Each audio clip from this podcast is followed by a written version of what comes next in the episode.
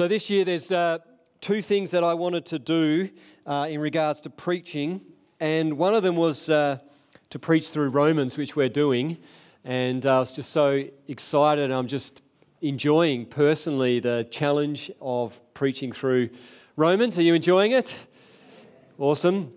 Uh, the other thing, though, is I wanted to actually uh, lead into Easter and to Christmas uh, properly because very often uh, we haven't done that. And uh, a lot of churches do that, um, but often we hit Easter and it's like, oh, it's Easter. Um, so, what we're going to do next week, just to give you the heads up, is we're actually going to hit pause on Romans and we're going to spend five Sundays leading into Easter and do that really properly. And uh, we're going to do a series where we're actually going to look at uh, six different places, five and then Easter Sunday, six different places uh, tracking Jesus' journey from the Galilee to the city, and from the city to uh, the room where the Last Supper is, and from the room out to the garden, and from the garden to the cross, and then from the cross to the tomb. We're going to look at six different places. And for me, uh, I'm excited particularly to preach this having physically been to those places in Israel uh, last year. And so uh, there's stuff that I'm excited to be able to share about um, that journey uh, that Jesus went, went on uh, physically as he, as he moved uh, towards the cross and to the tomb.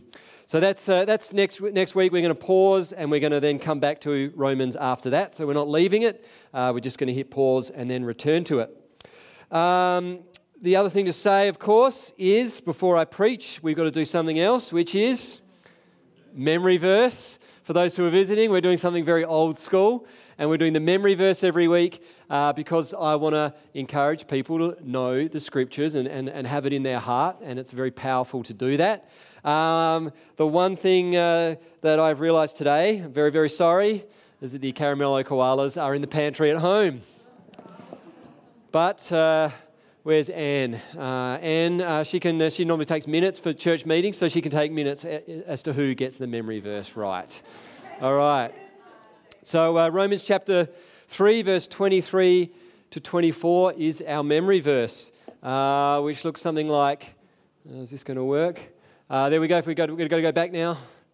Remove it, remove it, remove it. Oh, phew. okay. Is this working or not? No. Um, so, um, all right. Romans chapter 3, verse 23 to 24. Anyone want to have a go?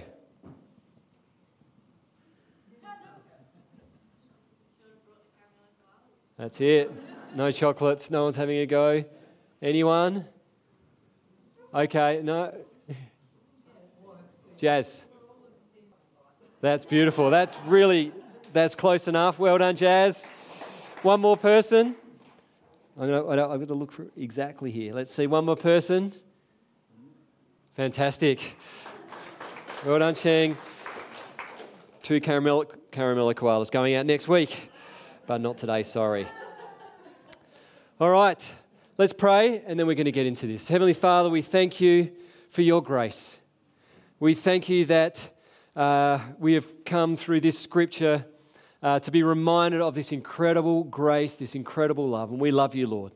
We love your word, we love your gospel, and we are uh, just so thankful for all that you've done for us. And we're so thankful for this opportunity to sit in your word that reveals so profoundly the incredible grace of God. We love you, Lord. We want to hear from you.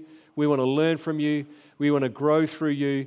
We want to draw uh, near to you in the knowledge that you are reaching out to us, drawing near to us always. So we thank you in Jesus' name. Amen. So today's Romans chapter 4.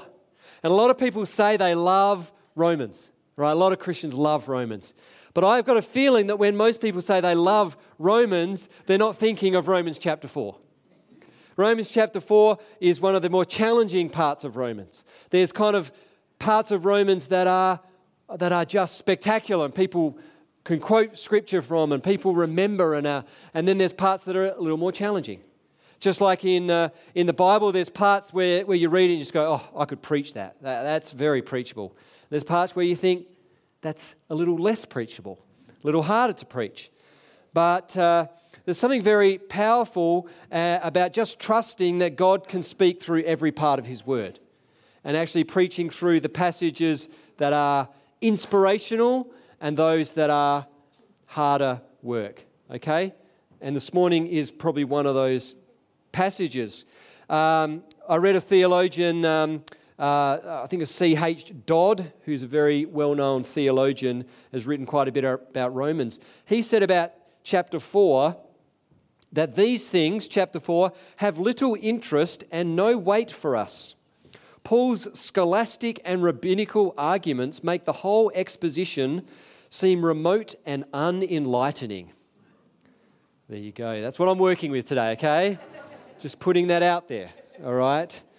Uh, so I'm going to take something that may seem a little remote and unenlightening, but hopefully to bring out uh, what God wants to say through it. And to be honest, at the start of the week, I was a little like, hmm, this is going to be challenging. But actually, at the end of the week, I'm excited to preach through this passage. So uh, let me read the whole of Romans chapter 4. Uh, I don't know if we can bring up the whole of Romans chapter 4. Um, I don't know that I've got it all on there, um, but uh, it's not on the slide. Sorry, Tim, just to let you know at this late moment. Just let you, uh, just to challenge you. Romans chapter 4, open it up if you've got a Bible in any form. What then shall we say? Uh, what then shall we say? That Abraham, our, our forefather, according to the flesh, discovered in this matter. If, in fact, Abraham was justified by works, he had something to boast about, but not before God. What does Scripture say? Abraham believed God, and it was credited to him as righteousness. Now, to the one who works, wages are not credited as a gift, but as an obligation. However, to the one who does not work but trusts God, who justifies the ungodly, their faith is credited as righteousness. David says the same thing when he speaks of the blessedness of the one to whom God credits righteousness apart from works. Blessed are those whose transgressions are forgiven, whose sins are covered. Blessed is the one whose sin the Lord will never count against them. Is this blessedness only for the circumcised? Or also for the uncircumcised. We've been saying that Abraham's faith was credited to him as righteousness. Under what circumstances was it credited? Was it after he was circumcised or before? It was not after, but before. And he received circumcision as a sign, a seal of the righteousness that he had by faith while he was still uncircumcised. So then, he is the father of all who believe but have not been circumcised, in order that the righteousness might be credited to them. And he's also then the father of the circumcised, who not only are circumcised, but also who follow in the footsteps of the faith that our father Abraham had before he was circumcised. It was not through the law that Abraham and his offspring received the promise that he would be the heir of the world, but through the righteousness that comes by faith.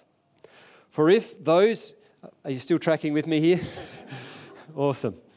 For, um, for if those who depend on the law are heirs, faith means nothing, and the promise is, is worthless, because the law brings wrath. And where there is no law, there is no transgression.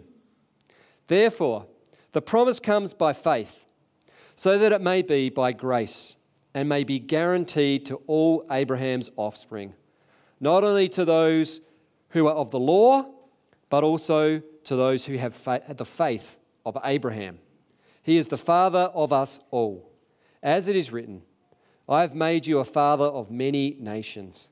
He is our father in the sight of God, in whom he believed, the God who gives life to the dead and calls us and calls into being things that we're not.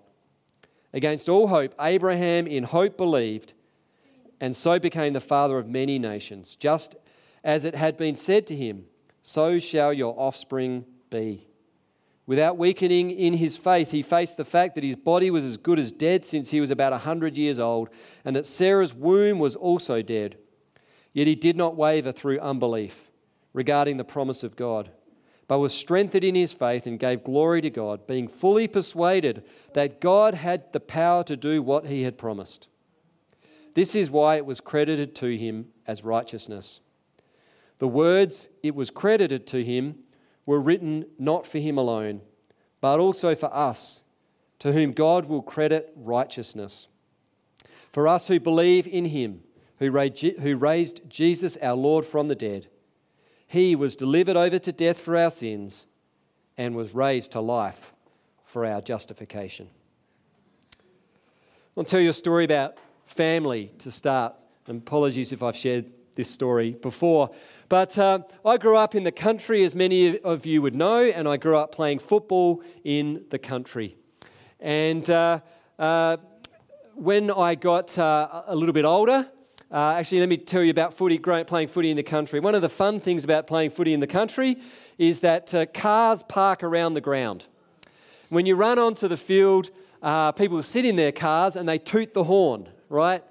And then when you kick a goal, when anyone kicks a goal, you have this resounding um, honking of uh, people, uh, the supporters from your team and the parents, honking the horn to, uh, to show that they're supporting your team, right? Um, when I was a little older and a teenager, I went down to boarding school and I boarded at uh, Prince Alfred College and I, and I played football for, for PAC. Now, um, the, the culture of football at PAC, uh, there was a, just a different feel to playing on the front oval at PAC than it was to playing, say, on the oval at Blyth or Clare for the South Clare Demons. And obviously, on the oval at PAC, people didn't honk their horn when you got a goal until my mum came to the football one day.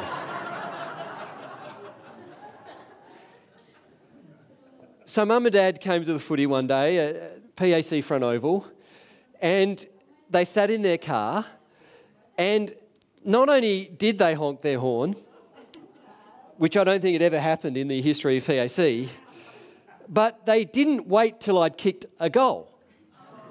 They were so excited that every time I touched the ball, they honked or she honked, my mum honked. My dad was probably saying, Don't honk the horn, but no. And so I had this moment where, you know, I've grabbed the ball and I'm about to be tackled and I'm thinking what to do with it. And I can hear my mum going, beep, beep, beep.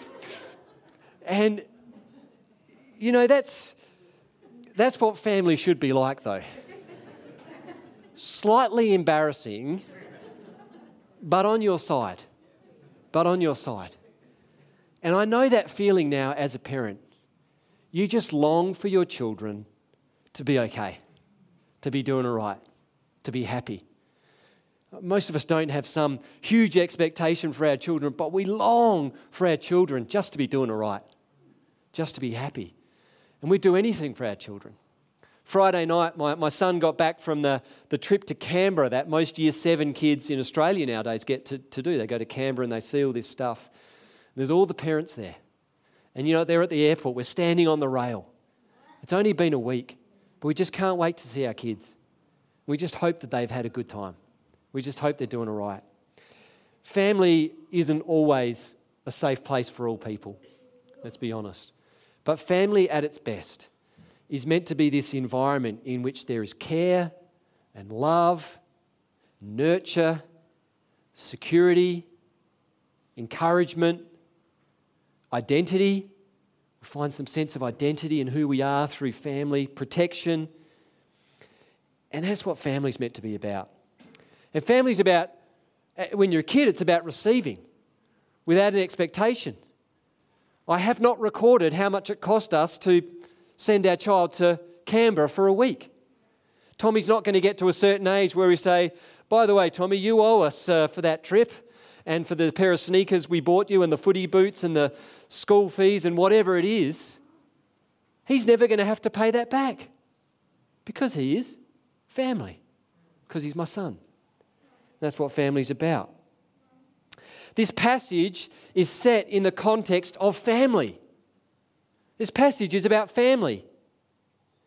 And uh, it's about how we are Abraham's family. And there used to be a song that we used to sing uh, when I was a kid called Father Abraham. Does anyone know the song Father Abraham? Father Abraham has many sons. Many sons has Father Abraham. I am one of them. So are you. So let's all praise the Lord. Left, right hand, right arm. And, uh, and then it's this ridiculous song right arm, left arm, left leg, right leg. And I used to think about that song. I used to think about that song. Am I really a son of Abraham? I'm not a son of Abraham. Abraham is the father of the Jewish nation. How am I a son of Abraham? Uh, you probably never thought about the theological content behind that song. Well, I'm going to unpack that for you uh, uh, this morning. What does that song mean? What I did know about Abraham is that he is the father of the Jewish nation, and that though the Jewish people, he became the. Uh, uh, well, actually, I'm going to I'm going to read this out. I'm going to go back to the very start, to Genesis chapter 12. Genesis chapter 12, verses 1 to 4. Let's have a look at this. I got this on the screen, so I'll just read it out.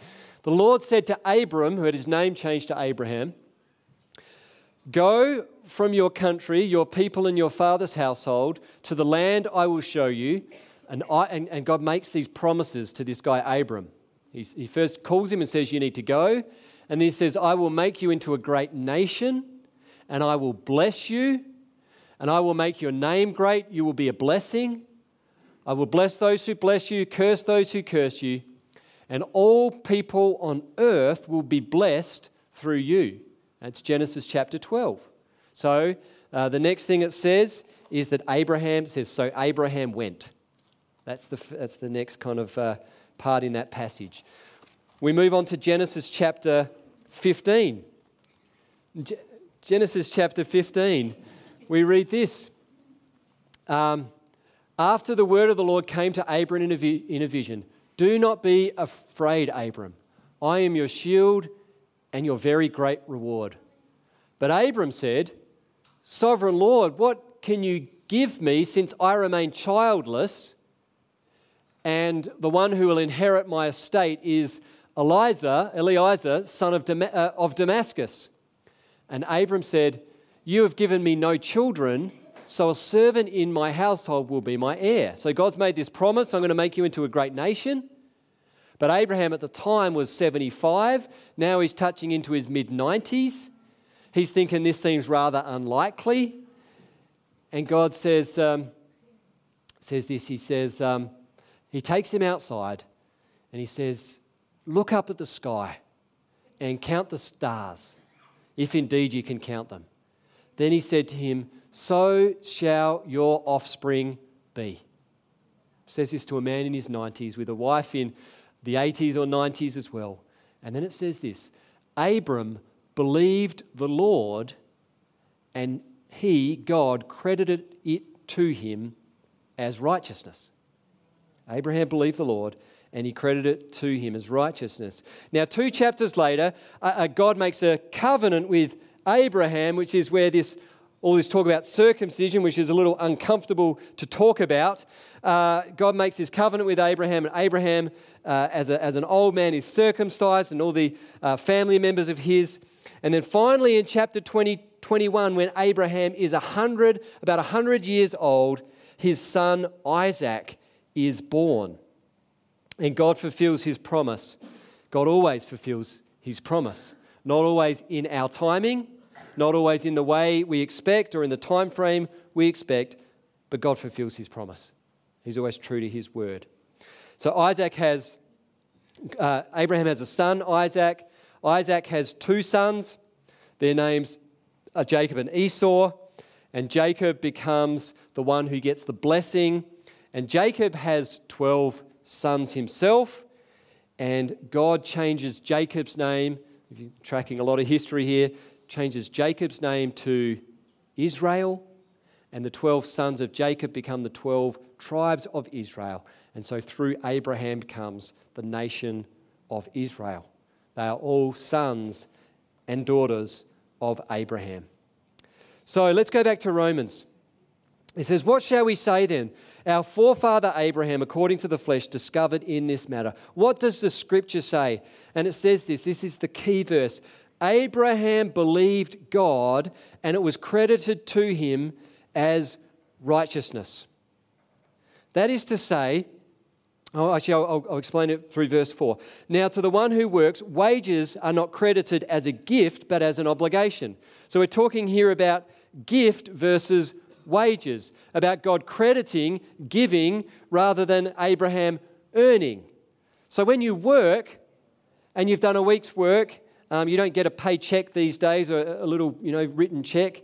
Um, though people probably used to. You probably remember back to those days. You get the little written check at the end of the week. These days it just pops up in your account. But when it pops up in your account, most of you don't walk into your boss's office and say, Thank you so much. Wow, for this incredible gift you have given me. You are so generous. What a wonderful gift. My salary. You think, no, I've worked for that. I've earned it. It's, it's my wages. there's an agreement here. I work really hard, and then I'm paid according to the fact that I've worked hard. Wages bring uh, a salary. To the one who works, wages are not credited as a gift, but an obligation. However, it goes on to say, to the one who does not work, but trusts God, who justifies the ungodly, their faith is credited as righteousness. So here's the thing in, Paul, in Paul's day, when he writes Romans, the Jews were teaching, they'd come to understand because uh, Abraham went through the covenant of circumcision, and because Abraham became this patriarch and this great hero to look up to, this sort of hero of the faith, this father figure, they had come to be teaching that because Abraham had done these things, because of his works, because he'd gone through the circumcision, that because of all this, God had said, Well, you know, I'll accept you. And, and, and so Paul wants to take it back and he wants to say, No, I'm not bringing a new idea here, this idea that you're justified by grace, not by works. I'm going to take you right back to Genesis. We're going to go right back to the start. We're going to see the order in which things happened. And the order in th- which things happened was this God said to Abraham, I'm going to give you offspring. Uh, I'm going to give you uh, an inheritance. I'm going to give you children like the stars in the sky when he was, ni- when he was in his 90s. And Abraham did what? Simply believed. He simply believed. And God said, I credit you, therefore, as righteous, right with me. Not because of the things you've done, because they come afterwards, but simply by belief. You see, the, the verse in Romans 3 is so crucial. I'm going to go back to that. Now, um, the wages of sin, if we can flick back there, Tim. Now, the wages of sin is death, but the gift of God is eternal life. Actually, sorry, Tim. If you can flick forward to those three words on either side.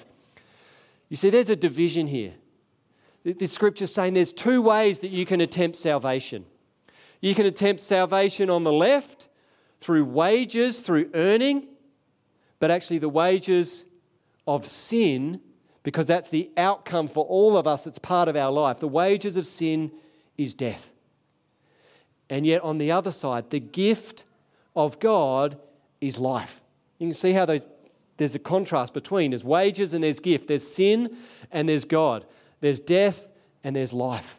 And he's saying, Israelites, Abraham, you've been teaching that Abraham, it was, it was his wages.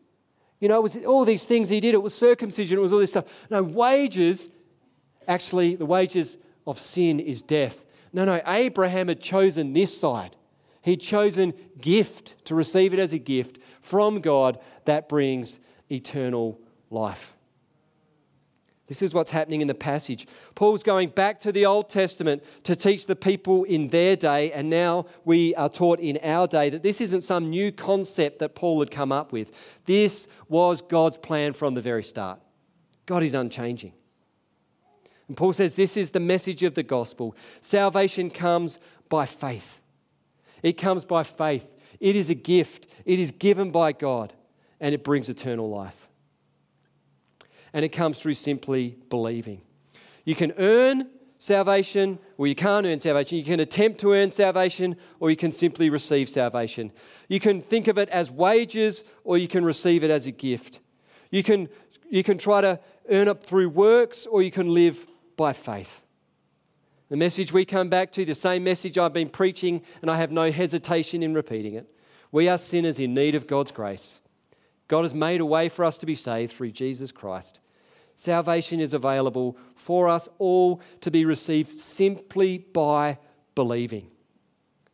Paul then goes on to quote King David. He goes from the, Israel's greatest patriarch to Israel's greatest king. What does David say? Next slide, verse 6 to 8. Oh, by the way, there's my little picture. I got the line here that separates wages, and this is the side we're living on. And then, thank you, Mark. I thought it was brilliant too.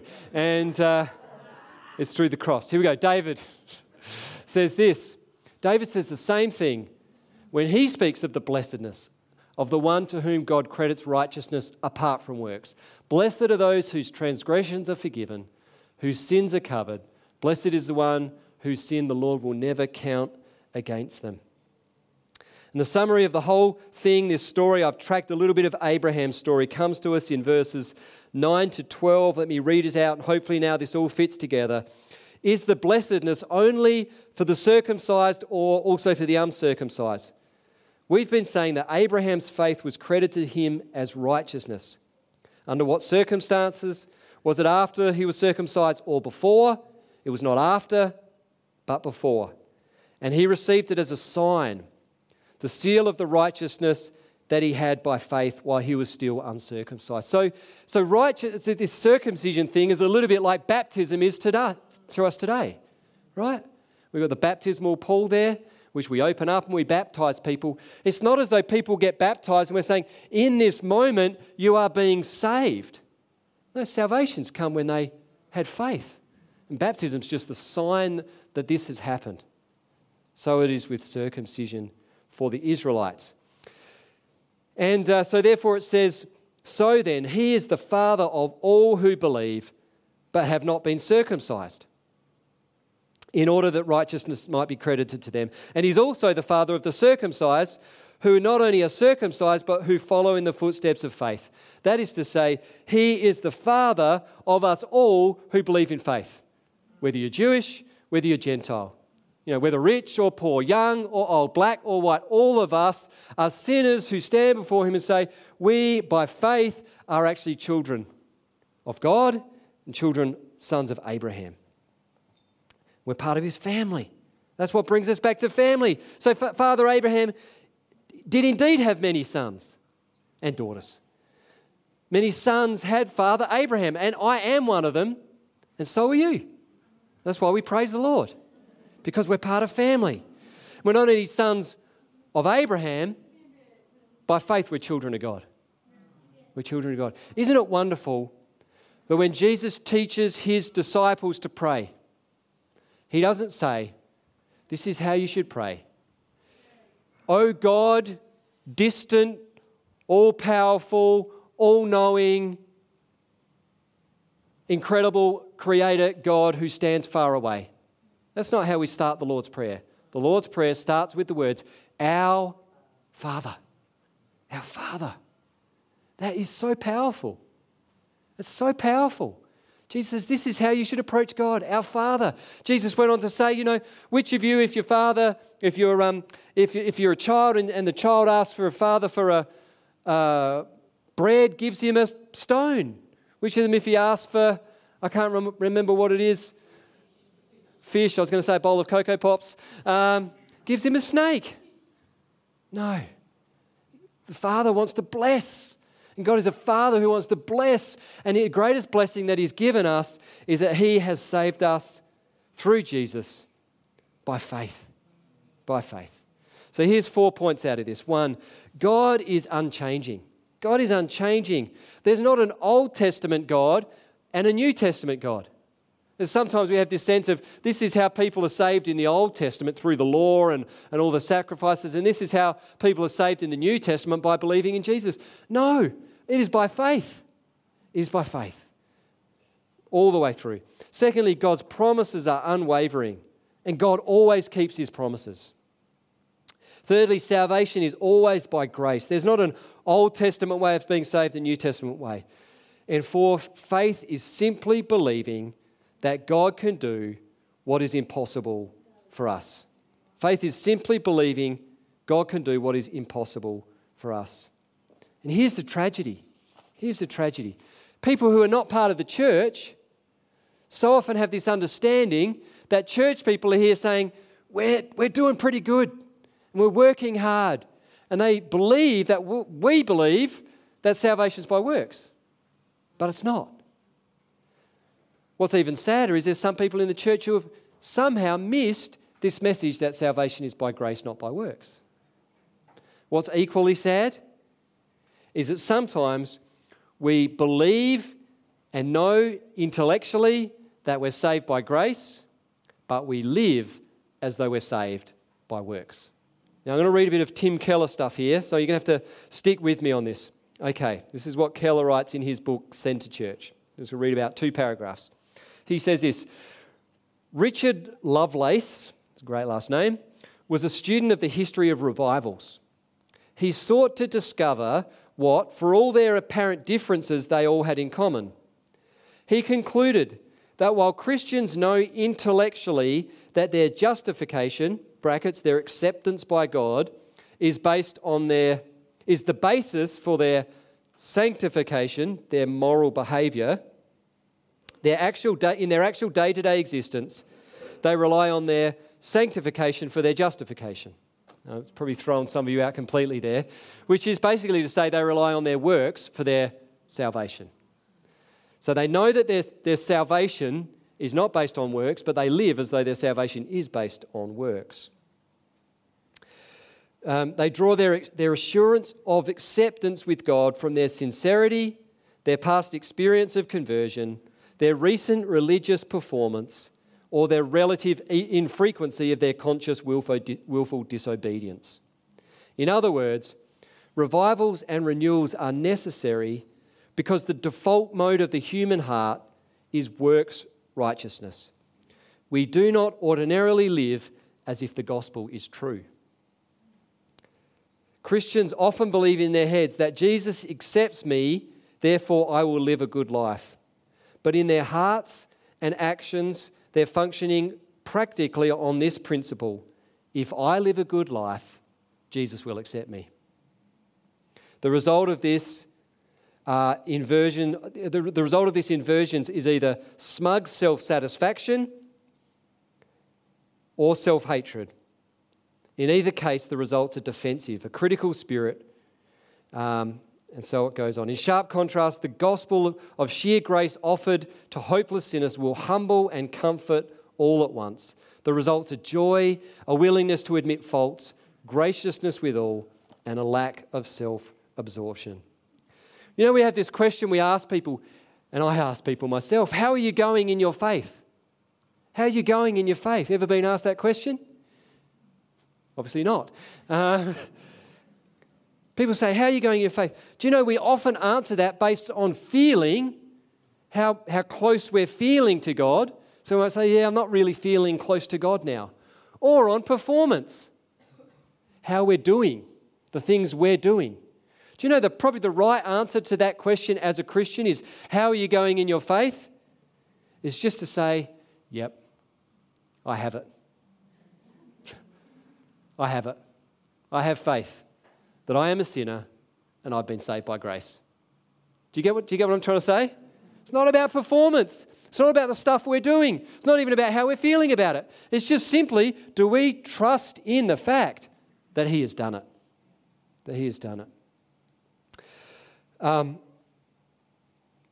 being in ministry, really interesting for me to be in ministry. Uh, especially at a time like this, because we've thrown out a, we've thrown out this big proposal, right? And, and there's, there's, there's many who are wrestling with that, and there's some, a couple of people who are at the moment struggling with that, right? And so, therefore, I find in ministry, um, you get these different situations where, as a leader, sometimes people look at you and they'll maybe have a negative opinion of you or they'll question how you're going about if they often if they do disagree with something you've proposed then they might want to disagree with you or how you've done something, right? So you face this sometimes situation. At other times, you get, you get the praises of people as a pastor. You know, I've been part of a church that, this church, we've obviously seen a lot of growth and a lot of change, and there's kind of sometimes some kudos that comes from that within the wider church circle. You can kind of get built up by that. What a wonderful thing it is to come back to this reality I am a sinner saved by grace. That whatever, when people want to say the negative stuff about me, if they want to do that, do you know what? I'm a sinner and I've been saved by grace. If people want to build me up, I'm a sinner saved by grace. Do you know in your life, you'll have people that want to bring you down. You'll have people that want to bring you down.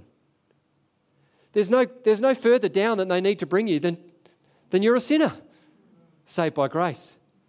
And there's times where people want to lift you up. There's people here who are achieving.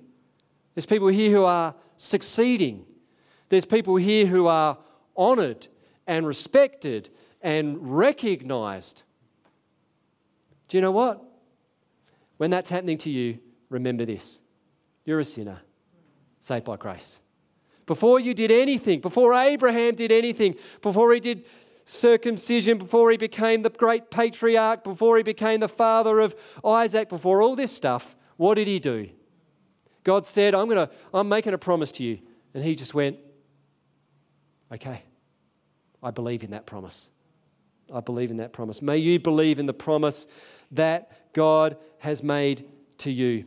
And let me also say this if you've trusted Him for that, if you've trusted Him for your salvation, Believe in all his promises.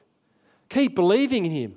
Because God can do, if believing is believing, God can do more, abundantly more than what we can imagine. That if, if, if He can do the things that we can't, then keep believing. We've believed in the great thing. God can do even greater things. God can do things that are beyond our expectation. Wouldn't it be great for us to be a people who say, Man, we've believed and been saved. Let us keep believing God can do great things in our time. God can do beyond what we think is possible. God, beyond, God can do beyond what, whatever we can do. And when things seem impossible, when things seem that they're improbable, that we might be people who say, hold on, I remember that God's already done the impossible in my life, so I'll continue to have faith. And God might not answer that prayer in our time or in the way we expect. We just got to have faith that God can believe, that God can answer our prayers. I was thinking back to uh, uh, an old uh, uh, someone who I love, Keith Green, a great singer who I love, great singer from the 70s. And I remember Keith Green uh, went through this time in his book he wrote about when he had writer's block and he hadn't wrote, written a song for months. He sat down at the piano and asked God to give him a song. Asked God to give him a song. He'd been trying, nothing had been happening, nothing had been working. So he sat down. He said, God, give me a song. Uh, would you give me a song? And he commented that God's the God of the universe. He's keeping the stars in space. He's overseeing the whole world. Would God care enough about one person to give them a song? Is that crazy? But actually, He's a child of God. God knows every one of us personally and individually and intimately as God's children. So God gave him a song. And, uh, and he just started playing it. He sang the whole song. And the song said this My son, my son, why are you striving? You can't add one thing to what's been done for you. I did it all while I was dying. Rest in your faith. My peace will come to you. For when I hear the praises start, my child, I want to rain upon you blessings that will fill your heart. I see no stain upon you, because you are my child and you know me. To me, you're only holy. Nothing that you've done remains, only what you do for me. You think about what it would be like to be Abraham, to have received that promise. You know, you believe in God as a 90 year old, as a 70 year old, and then a 90 year old. You keep believing that God's going to give you a son, and then He does. You think when that's happened, you can just, how do you live the rest of your life? How easy. You just keep trusting God. You just live with a peace. Wow, God's fulfilled his promise. You know, each of us can keep living with that same peace because God's fulfilled his promise to us. normally a, a church application is, I don't know, to go and do something or be something, or, you know, the application of a sermon is go out and do something. My application is this go and do nothing.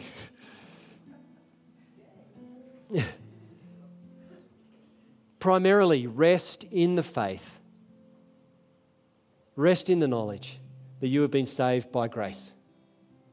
And then anything you, sh- anything you do needs to come after that. After that. Yeah, we got, we're going to live for Jesus in response to his grace, but not to earn his grace, because we never will. The wages of sin is death, but the gift of God is eternal life through Jesus Christ. Amen. You've been listening to a sermon from Hills Baptist Church. To find out more or to hear other great content, find us at hillsbaptist.com or on your podcast app.